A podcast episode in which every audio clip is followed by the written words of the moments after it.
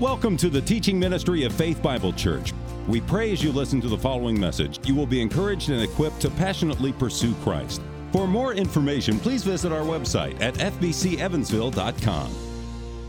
Well, it's fitting perhaps that this morning is uh, my birthday um, because the theme of which I was trying to figure out how to deliver and how to talk about discipleship this morning got me thinking about the birth of my own children um, and parenting. And so that's going to be our path for much of this morning. But it got me a little nostalgic and it got me thinking about kind of my own upbringing, my own raising.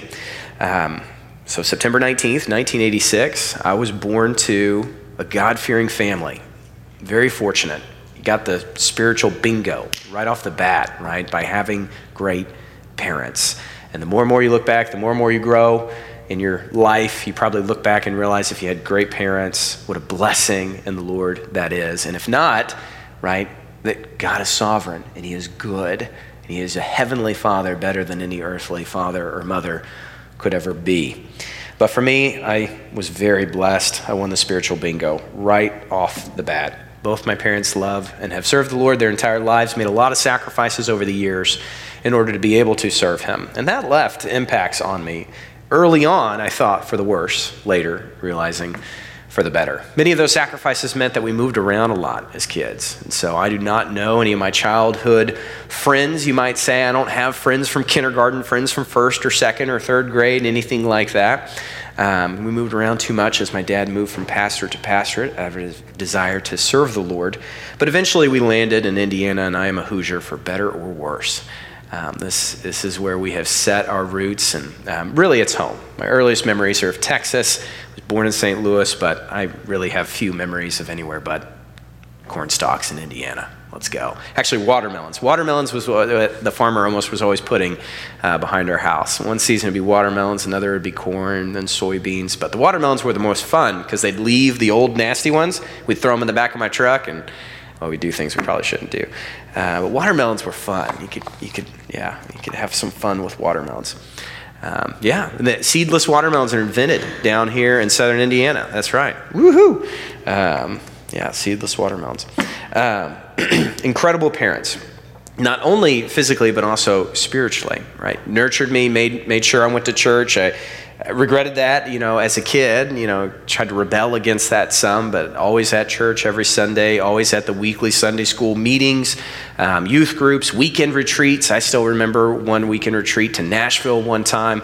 Uh, we went skiing and I bungee jumped because I was legally allowed to, Sam, and my parents couldn't say no. I think I had just turned either 17 or 18. I don't remember what it was, but it was the, the legal age to be able to sign off myself without my parents having to sign off, and so I, I did it. And they were, well, they were gracious. There was nothing they could do about it, I suppose. They didn't kick me out, but um, I remember I did that on a youth retreat one time. So, Dave Cannon, if you are listening to this later, watch out.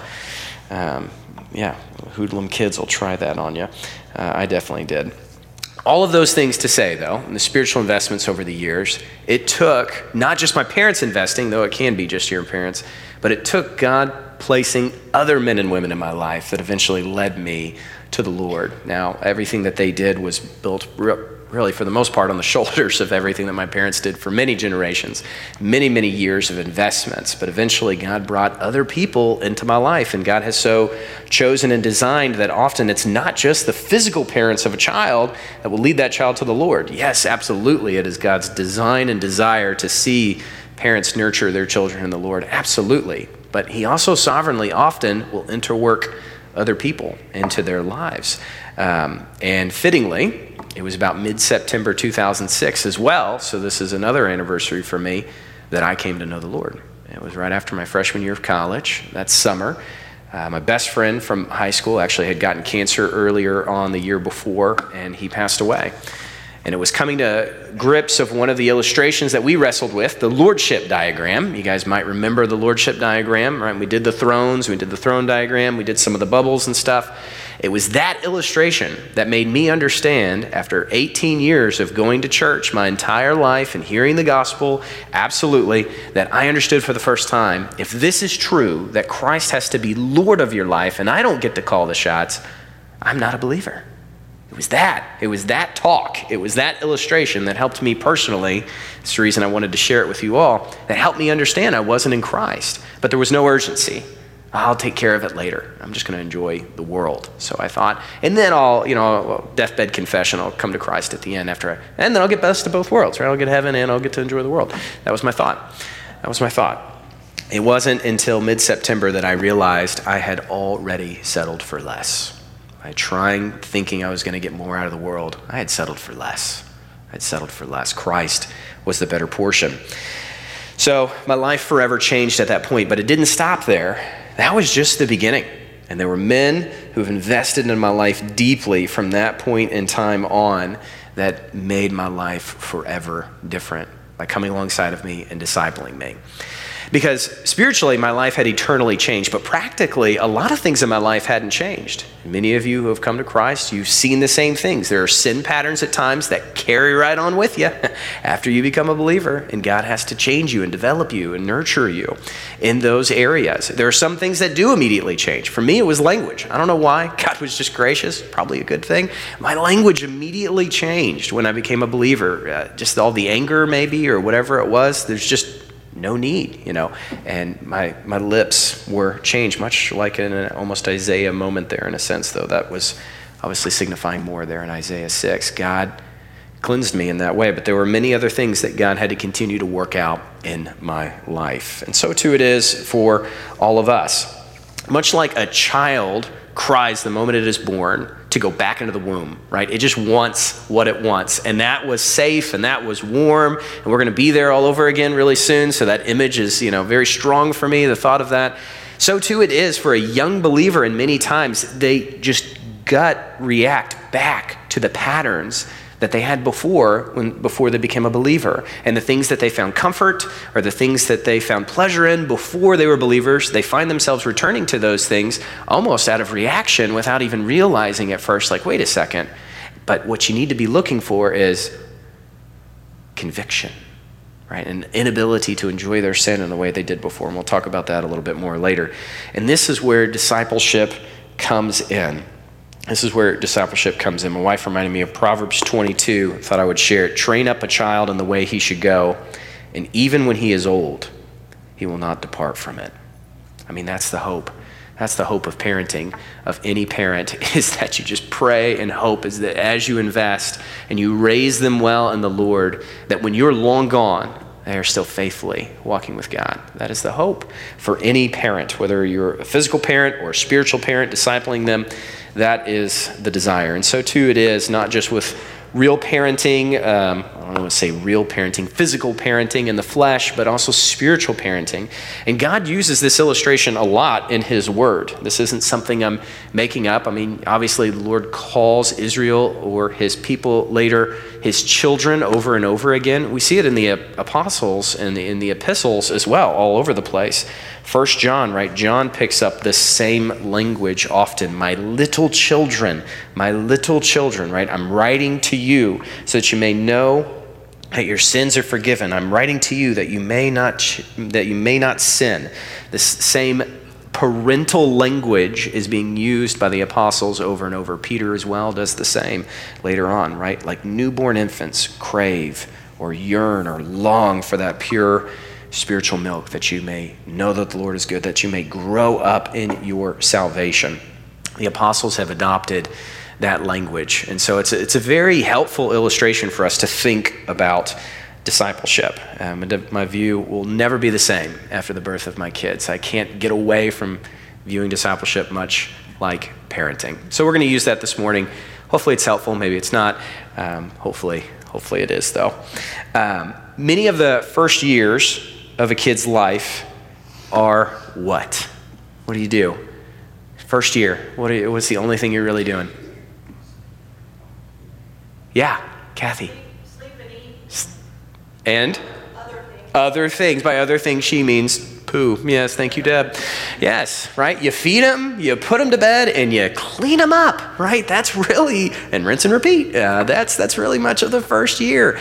Um, boy, and those first ones, ooh, um, yeah, messy, right? Messy, messy, messy. But that's much of the early part of a young child's life and development, born into this world weak, feeble, and in deep need of nutrients and just being taken care of, right? so too it is with young believers in many ways, right? We're going to get into that very, very soon. But you just you're just feeding them, you're just pouring into them, you're just cleaning up their messes and watching them slowly grow, nurture, and develop. Um, eventually, some developmental opportunities then do begin to come into place, and that's going to be number two. If you're filling in the blanks, I'll have it up on the slide here in a little bit. But the first one is just feed. You're just feeding them year after year after year, early, early on, feeding, feeding, feeding. But then some development begins to come in, and you can actually maybe teach them a thing or two, right? This is where the dads often get really excited. Okay, I can teach them how to throw a ball, or potty training, or even how to feed themselves, right? Gracie's in the process of learning how to use a fork right now, and it's so fun to watch her just stab it like she's using a trident, and then, you know, she doesn't learn, hasn't learned to turn the hand back over. No, she holds it like this, and then, you know, brings it back real awkwardly. Um, but she's so excited, right? Because she's learning how to actually feed herself. And half the time she's dropping it all over herself. And then Charlie's thrilled because he's getting all the crumbs. And so he always just sits right underneath her and eats everything up, right? The crumbs underneath Gracie's feet are good. They are good. And you get to develop your children slowly over time. Teach them life skills, teach them all sorts of different things self care, relational skills, um, what to look for in another spouse later. Some of you in later seasons of life have had the privilege of getting to see your kids marry and hopefully marry well, right? And all of this eventually leads to you're going to send your kids out into a big, scary world right? Uh, a lot of times that's the college experience or whatever that may be, getting a full time job. And hopefully, the hope is, like we just said, that they find a good spouse, they find a good helper in life. Uh, for many, that ends up being the case, and they get married, and then they have kids of their own. So not only do you send them, that's number three, but then they multiply their lives, and you get to be this is what my parents said they've loved even more than being parents. Makes you feel real good as a child. Grandparents, right? They get to be grandparents, and they love getting to be grandparents. Um, uh, all the fun, none of the responsibility. That's what some people jokingly say, but that's not the case, really. There's plenty of responsibility of being a good grandparent. And I can't say this one from experience like I can all the others, but vicariously looking into my parents' life and seeing it, uh, learned a lot from them. This is the season you get to be the patriarch of your family, and you get to kind of reconnect with your kids even almost that there's this distancing that almost happens as the leave and cleave happens when they get married. And then they get married and all of a sudden they have something in common with mom and dad again that they didn't have in common right? A similar season of life. And now the questions start to flow in again. How to deal with conflict or how to deal with budgeting you know or so on and so forth. And all these opportunities start presenting themselves of reconnecting and the patriarchs speaking back into their children's life, but in a different way, right? In a more peer to peer kind of relationship. We'll get into that a little bit more later.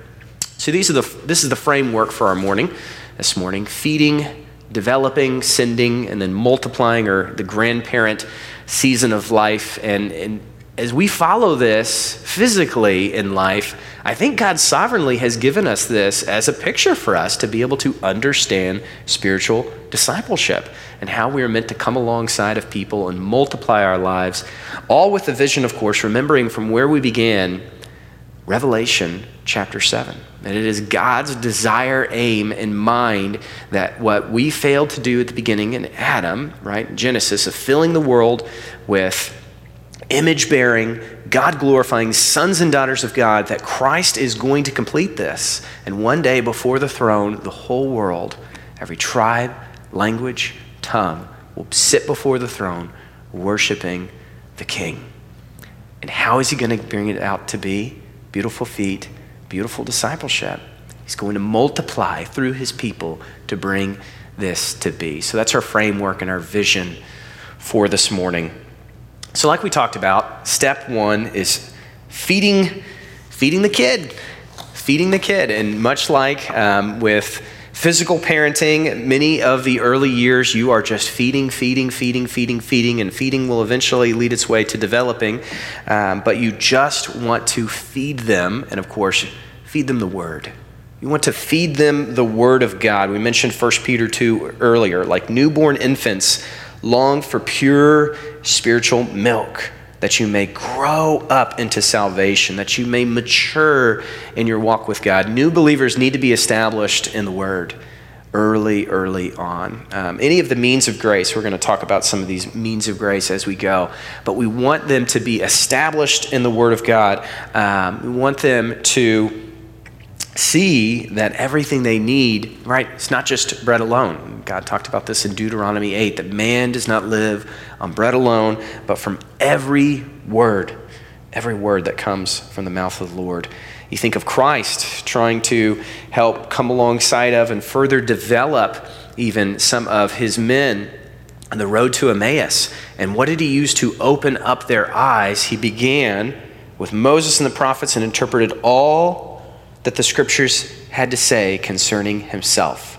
And then, it's actually when he broke bread with them, just like he did at the Last Supper, right? Their eyes opened, they realized he was Christ, and then, of course, he was gone, right? Jesus opened up the word to his disciples, he trained them in the word of God. Um, can't probably think much farther than 2 Timothy in this as well, right? You're probably already thinking of this verse, right? Do yourself do your best to present yourself to God as one approved a worker who has no need to be ashamed. Here it is rightly handling or rightly dividing. I think the King James uses. I, I can't get away from that. I like that particular translation of this passage. Rightly dividing the word of truth. The word of God is, well, it's much like a double edged sword, right? Like Hebrews talks about. We'll talk about that in just a moment. I often think of a double edged sword, you know, kind of like a scalpel. Oh, Doc Hobbs not here. I was going to point him out. Doc Hobbs, right? You put a scalpel in Hobson's hands and it's okay because he knows what he's doing with it. You take that same scalpel and you put it in my son's hands, Canaan, who's four, right? That's going to that's going to breed nothing but death and destruction, right? Now, that scalpel is a useful tool, very, very sharp, made for precise cutting and can give life to somebody, right, if used in the right way. But put in an untrained, unskilled hand, and it can do a lot of damage. So too it is with God's word. Young believers need to be trained and developed how to rightly handle the Word of God. There are many young believers, myself included, that have just thrown around the truths of God's Word and honestly hurt people by not handling it with also love. There's truth in God's word, but it needs to be coupled with the godly character of love and grace. And of course, nobody did that better of delivering truth and grace than Christ himself. It does not mean that he wasn't firm at times, does not mean that he didn't call people a brood of vipers at times. It doesn't mean we probably have the same amount of levity. We may not have the same amount of grace to be able to say that perfectly. I don't know. You might have to ask yourself, maybe you're far more mature than me to be able to deliver that with the perfect amount of love and grace. I'm not sure how you do. Um, but we need to know how to rightly handle the Word of God, how to rightly interpret the Word of God, how to work on danger, big word, have a good hermeneutic and how you handle the Word of God. And of course, first and foremost, we can't spend an entire morning on it, but just that, that God is His own interpreter. We are not the interpreters of God's Word. God Himself is His own interpreter. This is a beautiful spot where beautiful theology leads to beautiful feet, and beautiful theology and feet leading to beautiful discipleship. I think many at Faith Bible Church are in an incredible spot to be able to be a blessing to a younger generation of believers in this particular area? Absolutely. Absolutely. There's so much diversity in the body of Christ here and as far as giftings and benefits, but this is one that we have as a, as a body been very blessed over the years to be in a great position to help folks in this way. You know, one of the things we really want young believers to know and understand about the Word of God is just it's a means of intimacy with God. You think of the psalmist in Psalm 34 to taste and see that the Lord is good. It's also a means of, of being sanctified and refined in our walks with God. You probably were already thinking of the 2 Timothy 3.16 verse, right? Uh, the Word of God is useful. It's for teaching, for reproof, correction, training in righteousness, that the man of God or the woman may be complete, equipped, or ready for every good work. Love that. Right? What, is, what is God's word useful for? It's useful for teaching, for reproof, for correction, right? All of these things, if you want to begin to pour into and feed and develop a young believer, they need the word of God. There are so many things that you could say that would teach the same thing that one simple passage in Scripture would say. So let God say it instead of you.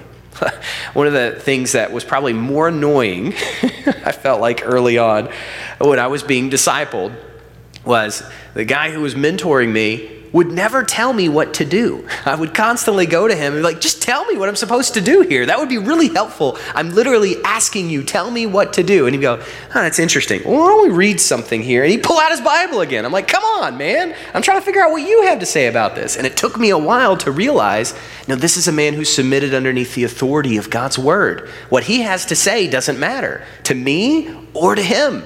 It's not his opinion that ultimately matters because he has set himself underneath the authority of the Word of God. And so too, I need to do that as well. I was trying to set myself underneath the authority of my mentor, right? Because I thought he knew best and he's trying to help rightly align me again. He's like, no, you submitted to Christ, brother. You need to go to him for the answers to your questions. And so we need to be careful in our discipleship not to set ourselves up as many lords in people's lives, but point them always back to Christ. And how do we do that? Feeding them the Word of God over and over and over again. We talked about Hebrews 4 earlier, right? The Word of God, it's living, it's active, it's sharper than any double edged sword, piercing the division of joints, marrow, spirit, right? Judges the thoughts and intentions of our hearts. Often for a young believer, they're going to have a hard time figuring out what they're feeling, what they're thinking, what's going on in their life. You may have a hard time figuring out what they're feeling, what they're thinking, what's really going on in their life. Praise God that He has given us His Word that does it for us. You don't have to figure it out. You can just get in the Word with them, pray with them. We're going to talk about that next. And God will judge the thoughts and intentions of their heart. God will help them discern that through his word. I mean, Jeremiah was not wrong when he was inspired to say that the heart is deceitful above all else. Who can understand it? We can't. we can't, but God's word can. We need to feed them the word of God. That is what they need. Um, and they just need three square meals a day. Uh, that's, that's what you uh, tell your kids, right? You want to feed them three square meals a day. Of course, there's probably not time to break away three times in a day. Maybe for a younger believer, if they have a lot of capacity and time, you know, they don't have a lot of responsibilities, aren't married, don't have a full time job or kids. Uh, but we want to encourage consistency. Just as you wouldn't encourage any of your children to go a day without a meal, so too we wouldn't encourage a young believer to not feed on the Word of God every day. So we just want to try to instill within them some type of consistency, a daily time away in God's Word. Of course, coupled with time in the Word, uh, you know, with intimacy with God is, is prayer. To, to have one without the other is to truly not have one, to be honest. They both go together. You breathe in the Word of God and you breathe out back as you commune with God in prayer. Um, and Christ did this, of course, with his apostles. You can look no further than Luke 11 as they came to him, and he was always just praying. He wasn't even browbeating them with this. Christ would always just retreat to enjoy this intimacy with his Father, and eventually they're like, hey, would you teach us to pray, please? We need to be practically coming alongside of and lovingly teaching them to pray. Now, it may not be, hey, you need to pray, pray like this, but rather just when you're getting time with young believers, you need to be bathing the time in prayer, helping them understand. And hopefully, this is just already your gut reaction that they will just see, wow, prayer is really important to this guy. For some reason, he prays before he eats every time. I guess he's thankful. Or for some reason, every time we get done talking about something, he's like, you know what? We should just pray about this, brother, sister. And for some reason, I guess that's a thing. And slowly but surely, that will bleed over into them that they begin to see your dependence upon the Lord, that they will see their need for dependence upon the Lord in that way. I think of 1 Peter 5, casting all your anxieties on Him. Why? Because He cares for you. Because He cares for you. Not just because He can do something about it, but because you know that the Lord God actually cares, is intimately involved these moments of your life. if you're wanting to work on something practical, this has been helpful for me over the years. Uh, someone else came up with this. I did not come up with this. It's a little small, I apologize. just called the ACTS model, A C T S, ACTS model. Uh, someone just making observations over uh, really the early life of the church in the book of Acts. And it's just short for adoration, confession, thanksgiving, and supplication. Adoration, confession, thanksgiving, and supplication. The design here is just that we wouldn't just run to God with our requests. No, don't get me wrong, there's plenty of times that I love when my kids run to me with requests. You know, even this morning, I'm trying to get out the door, making my coffee, selfishly not thinking of my son. He goes, Dad, don't go before you make my chocolate milk. And of course, he's shouting this from the other room. He's not even in the same room. You know, you got to make my chocolate milk, right? He was just supplicating. He's just making his request known. It wasn't, Dad, you're the best dad in the world. And I confess that, you know, I just don't often that grateful and, you know, as thankful as I should be. I'm so thankful for you. By the way, would you please make for me chocolate milk before you go? No, of course not. He's just throwing it out there, right? And I mean, if we're being honest, are we too different with our Heavenly Father often? Right? Something pops up, and it's like, here I am again, right? And we're just throwing up these missiles of supplication often. But we need to be instilling and practicing ourselves, quite frankly, right? Remembering that our time with God is more than just the grandpa moments where we're asking for stuff right? That the, whole point of prayer is just communion and enjoyment of God first and foremost. And so this is a helpful model just to begin to model what prayer is all about and that enjoyment and that intimacy with God, to endure Him, to see Him for His beauty and His holiness. And as you begin to behold Christ and who He is, much like Isaiah in Isaiah 6, as he sees the holiness of God, he cannot help but see his own sin and insufficiencies, right? And that leads to confession as you begin to behold the glory, the glory and beauty of God, and you confess your sin and you see your insufficiency, which then, of course, reminds you of your need of the gospel, which leads to so much thanksgiving right? And understanding who you are now in Christ and how much God has provided for you and how grateful you are for Him. And then, of course, after you've had a moment to enjoy that intimacy with God, to confess your sin and feel restored, right, in your intimacy with Him, though positionally you're perfect and can never lose what you never deserved or earned, now you are in a spot that you've not only beheld the King, but you can make requests, right? And then is supplication then is supplication. And of course, they're going to fail, you're going to fail, and when all else fails, hey, God is sufficient and prays for us, right? Maybe you don't know what to pray. Maybe they don't know what to pray. Denise pointed this passage out to me last night. I was like, oh man, that's so perfect, right? God is so gracious that even in a young believer's life, if they're like, I don't know how to pray, I don't know what I need to pray, cool, take them to Romans chapter 8, right? God Himself, through His Spirit, intercedes on our behalf, intercedes on their behalf with groanings too deep for words. We don't know how to pray as we ought to pray, so God does it for you. Now, doesn't mean we shouldn't pray, doesn't mean they shouldn't pray, right? But just so much grace here to know that God Himself is coming alongside of us and praying for us, right? To the throne in ways that we don't even know we should be praying. We need to be feeding them the Word of God. We need to be feeding them the other means of grace and teaching them, developing them to learn how to pray. Starts with a young believer learning how to commune with God, but goes on, of course, obviously, for the rest of their life. Now, one of the other means of grace that is incredibly important, not just feeding on the Word of God, not just praying with the Lord, but learning interdependence on the body of Christ, uh, fellowship. Right? Fellowship with the body of Christ is one of the other great means of grace that you want to begin to instill in the life of a young believer. You probably already thought, oh, we're going to Hebrews 10. You can't talk about fellowship without talking about Hebrews 10. It's such a perfect passage. Let us consider how to stir one another up towards love and good deeds, right? Um, we want to encourage each other. God Himself, think about this God Himself is a Trinity. God Himself is a fellowship.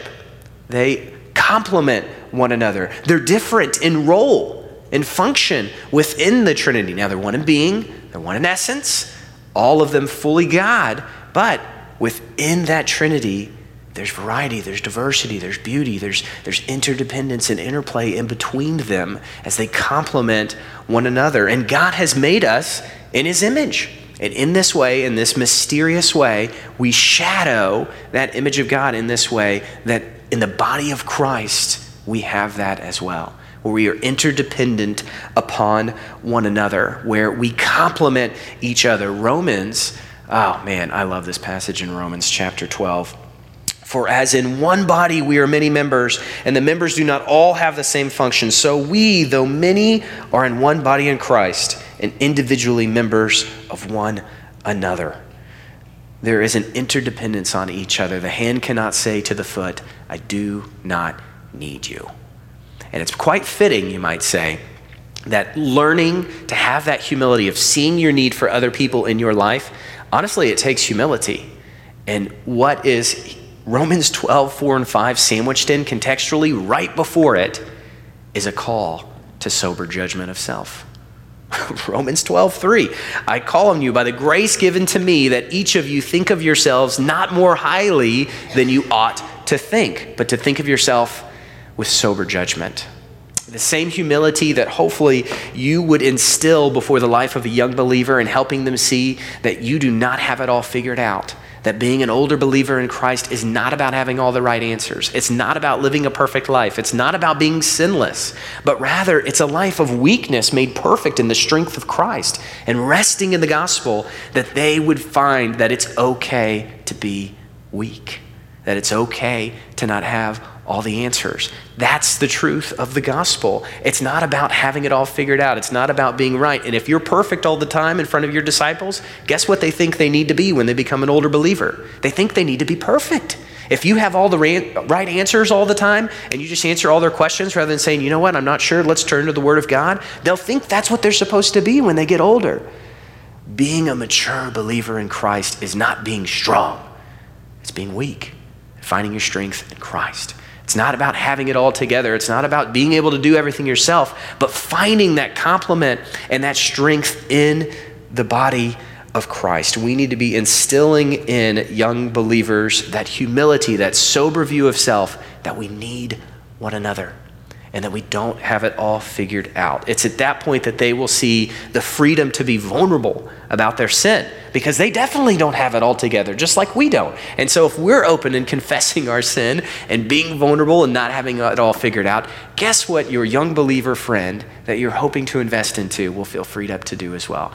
They'll feel freed up to be vulnerable. They'll feel freed up to confess their sin as well. And they'll find their hope and trust not in having it all together, but in Christ which is where they need to be turning. I was trying to think of a helpful illustration. Uh, you'll have to forgive me, it's terrible, but uh, hopefully it's helpful. Before I got married, I had a terrible diet. Now, don't get me wrong, it's not very good yet. Uh, still getting there. But before I got married, I had a really, really, really bad diet. If it wasn't a frozen pizza or a you know microwave burrito, it wasn't being had uh, for me growing up, uh, when I was older in my 20s. Um, and one of the amazing things that happened uh, when I got married is all of a sudden there was fruit and vegetables in my life. it was incredible. It's like, oh, so there's colorful food other than red pepperonis. I did not, uh, how about that? And one of the things that I didn't know about keeping fruit and vegetables alive, particularly fruit for the purposes of the illustration, is some fruit you don't want to keep near each other, right? Come to find out, bananas Deb's, see, she has good diet. Deb knows. Bananas are really bad to keep next to all your other fruit. Come to find out. I didn't know that. And all our fruit kept dying for a while when we were first married. I was like, oh, because I was not doing what I was supposed to be doing. I was supposed to keep in the bananas like way over here. And the reason is because bananas will leach ethylene. I had to Google that. Don't think I had that all figured out. The leach ethylene. Actually, Denise Googled it. I didn't even Google it. and that ethylene will kill, it will spoil the other fruit more quickly than if it were surrounded by better fruit that doesn't. Now, you see where I'm going with this illustration. Young believers, young believers are going to be surrounded by influences in their lives that are going to be leaching and influencing them to the world because all they were surrounded by, more than likely, for the most part, before they became Christ, birds of a feather flock together.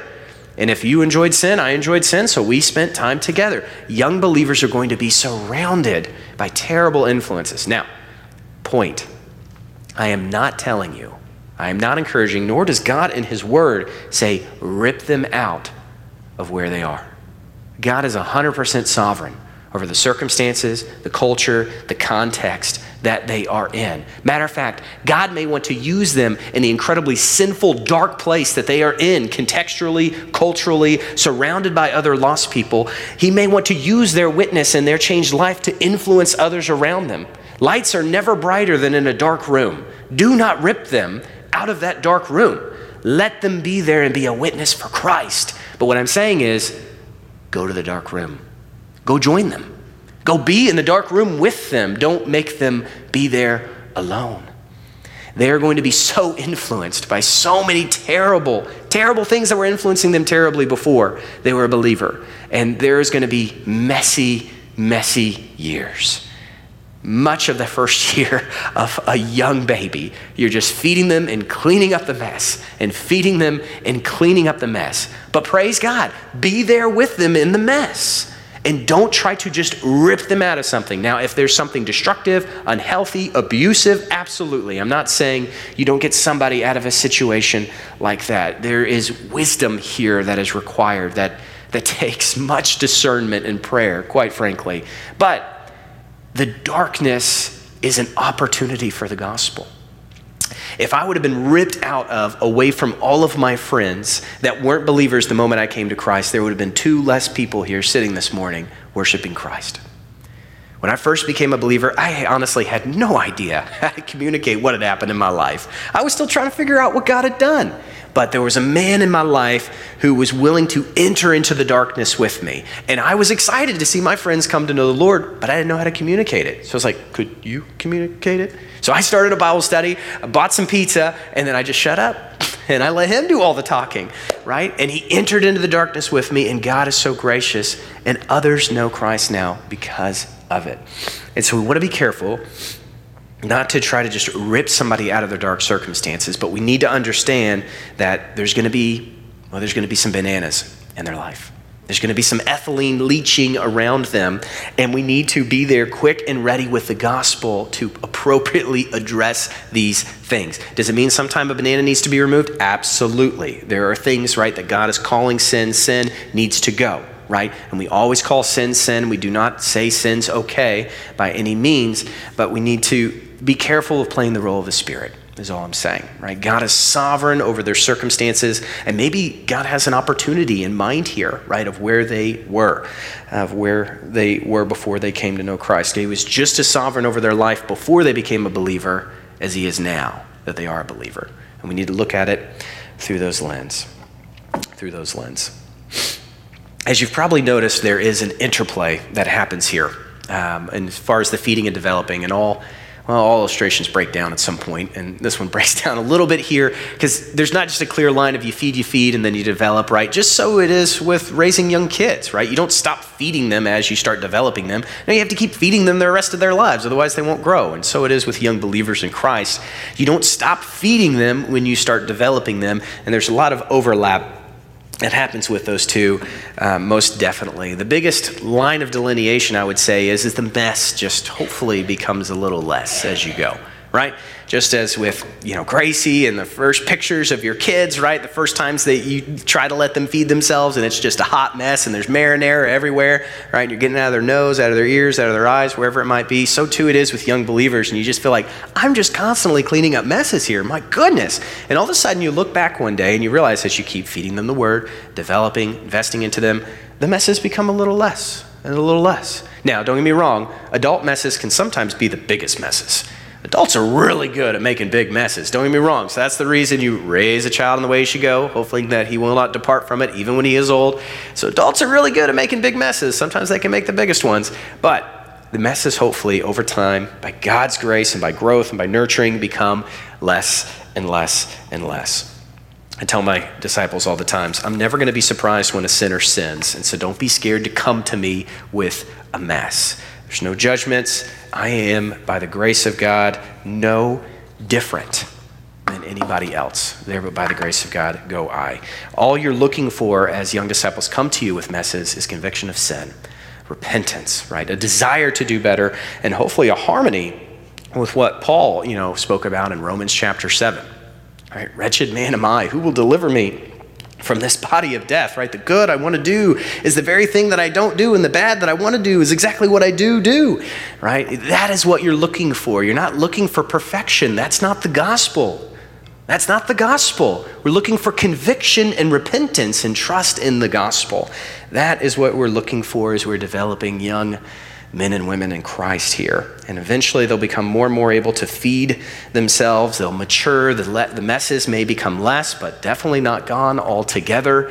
And eventually they'll see their need for others as well. And that interdependence will play in.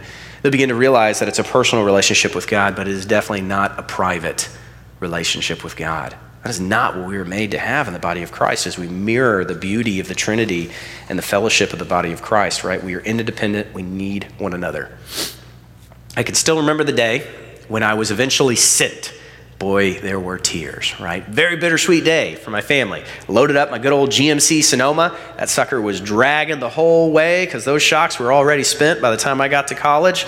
I think it already had 245,000 miles on it, and we were ready to go. And I was excited. My parents, it was bittersweet, right? Because there were years of nurturing and developing and feeding that went into that day. But they were also excited to send me out because by God's grace, they felt somewhat that I was ready, though I definitely was not fully ready there is a development in a, a mentor mentee, a discipleship relationship that should happen in this way in many ways, where the relationship goes from mentor mentee to more of a peer level eventually, where you are working with them, and the goal should be that they would eventually be more alongside of you than just following you and actually encouraging and challenging you in your walk with God. A similar progression can be seen in the life and relationship of Christ with his apostles. Uh, don't get me wrong here. Let me read this. Let me explain. It says, No longer do I call you servants, for the servant does not know what the master is doing, but I have called you my friends. For all that I have heard from the Father, I have made known to you. There's development in the relationship between Christ and his apostles that happened at this point. Now, don't get me wrong.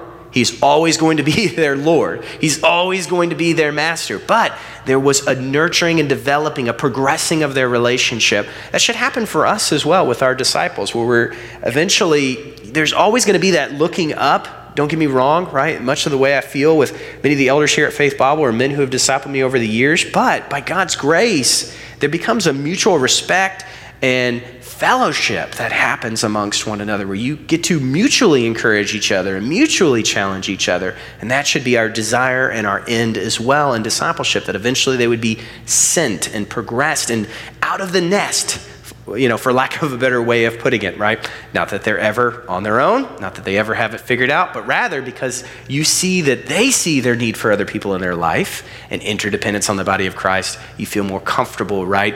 A feeling and acknowledging that they're in that more peer spot in their walk with Christ. And maybe the sending is even literally being sent by the Lord, going out on missions or full time ministry or into the workforce or into marriage and then parenting themselves, whatever it may be, God is going to be sending them out.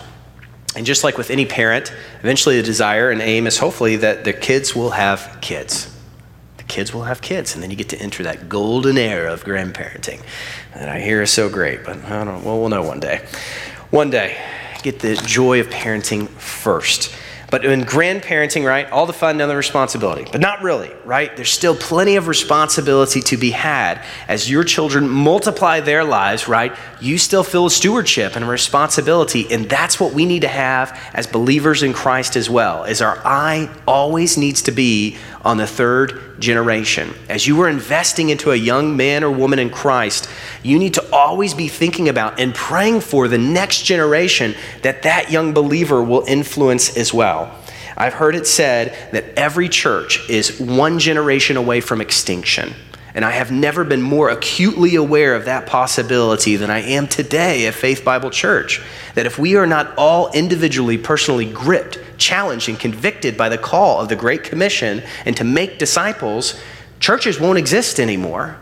And there was a church that did not acknowledge that call not too terribly long ago, just a few thousand years ago. I'm reminded of Ephesus one of the greatest churches that was planted in its time, when it was planted by Paul, by God's grace, using him And then there became a challenge to them in Revelation chapter 2 by Christ himself.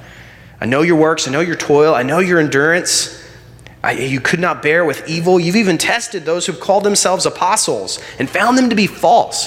Holy cow, this is a Berean like church. This is an incredible church. But I have something against you, he said. I have something against you. You have lost the love you had at first. Remember, therefore, from where you have fallen. Here's the first R.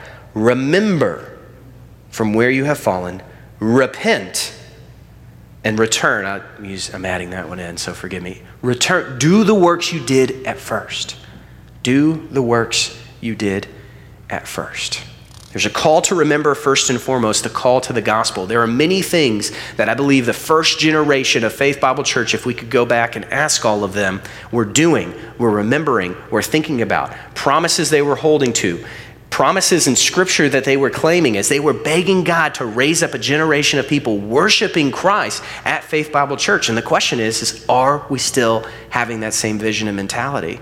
We all have to treat the future of every church, whether you're part of a long established church or a brand new church, we all should have a first generation mentality where we are believing that tomorrow will not happen if we do not go get the next day and the next generation.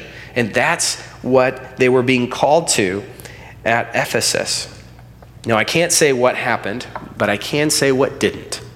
You may be asking yourself, where is Ephesus? Ephesus is modern day Turkey. If you were to look at the statistics of modern day Turkey, I can tell you what didn't happen. They must not have remembered, they must not have repented, or they must not have returned, or all three. Because 89.5% of modern day Turkey is Muslim, 9% is either deist, atheist, or Gnostic, and 0.5, along with all other religions, so that's just those claiming to be a Christian, plus all other religions, 0.5% might be a Christian. Brothers and sisters, every church is one generation away from extinction. And Christ has called us to take part of his beautiful work of reaching the nations for the gospel. We cannot lean or depend upon anybody else. Christ has individually, corporately called all of us to be a part of this. And it's an incredible privilege. It's an incredible privilege to get to be a part of it. You know, sometimes I flirt with my wife by talking science, so I'll, I'll think about science sometimes because she's sciencey. Sometimes to stir up a solution, to make a chemical reaction happen more fast, a chemist will stir the solution. One of the other ways you can do that is you can heat it up. There's a few others, I looked them up. I'm going to flirt with Denise with them later. But those are a couple of ways that you can make a reaction happen more quickly if you are a chemist. And I think we could definitely say that we have been stirred over the last year, and we have been heated up by the circumstances of life. Now, if a solution were a living being, it would not like being jostled around. if a solution were a living being, it would not like that somebody just turned flames onto its backside. No one likes being stirred up. No one likes the heat and circumstances of life getting turned up. But what we have to ask ourselves is we have to have a heavenward focus as we're going through trials and tribulations, or perhaps even discipline from the Lord. What might the Lord be up to here? What is God doing? This is not just humans that are making decisions here. God is sovereignly doing something here. What is he doing? How is he interweaving this Romans 8:28 for our best good and for his greatest glory? That's what has to be in our eyes as we go through tough times, perhaps. The great physician is never wrong in a single stroke of his scalpel. If he cuts something away, he cut it away for a reason. Praise God. He's doing something. And maybe, perhaps, exactly that's what God has been up to over the last year and a half. We can have no doubt if something has happened, it's happened underneath the authority and sovereignty of God's word and his sovereign will. And it may not be that sin's not involved. Absolutely, it's possible for sin to be involved, but He is still sovereign. And He is still going to work it together for His greatest good and His greatest glory. And that's our greatest good. Praise God. So we have to have that focus, that thought as we look heavenward to the future of Faith Bible Church. And quite honestly, it gets me fired up. I get all kinds of excited about what God is up to and how is He going to stir revival right here so that He can use us to be a better influence for the body of Christ here, for the community of Evansville, and for the nations. God has got to be up to something. I do not know what the end result's going to be, and I do not know what God is calling us to remember in specific or to repent of. That's for each of us to individually turn to the Lord and ask and to wrestle with the word or in the body of Christ to ask for observations on our lives. And I do not know the good works in detail of every specific thing for every, pre- for every person of this church that God is calling us to, but He, at minimum, has got to be calling us to have more beautiful feet. Does He not? We are a church of beautiful theology that loves the sovereignty and preaching and teaching of God's word, but that beautiful theology must lead to more beautiful feet. It must lead to more beautiful feet. And praise God, we get a chance to be a part of that.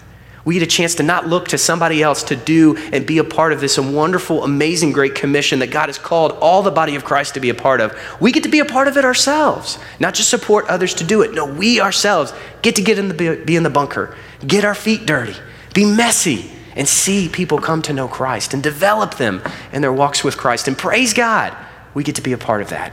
Every church is one generation from extinction. And Lord, let it not be us. As I think about the future, I cannot help but think of the vision that God put before others in Scripture.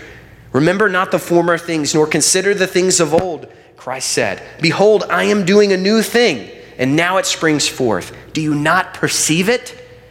I will make a way in the wilderness, in the rivers, in the desert when it seems there no, there's no way, when it seems like we have no idea what the Lord has in store for the future, He is cutting a path.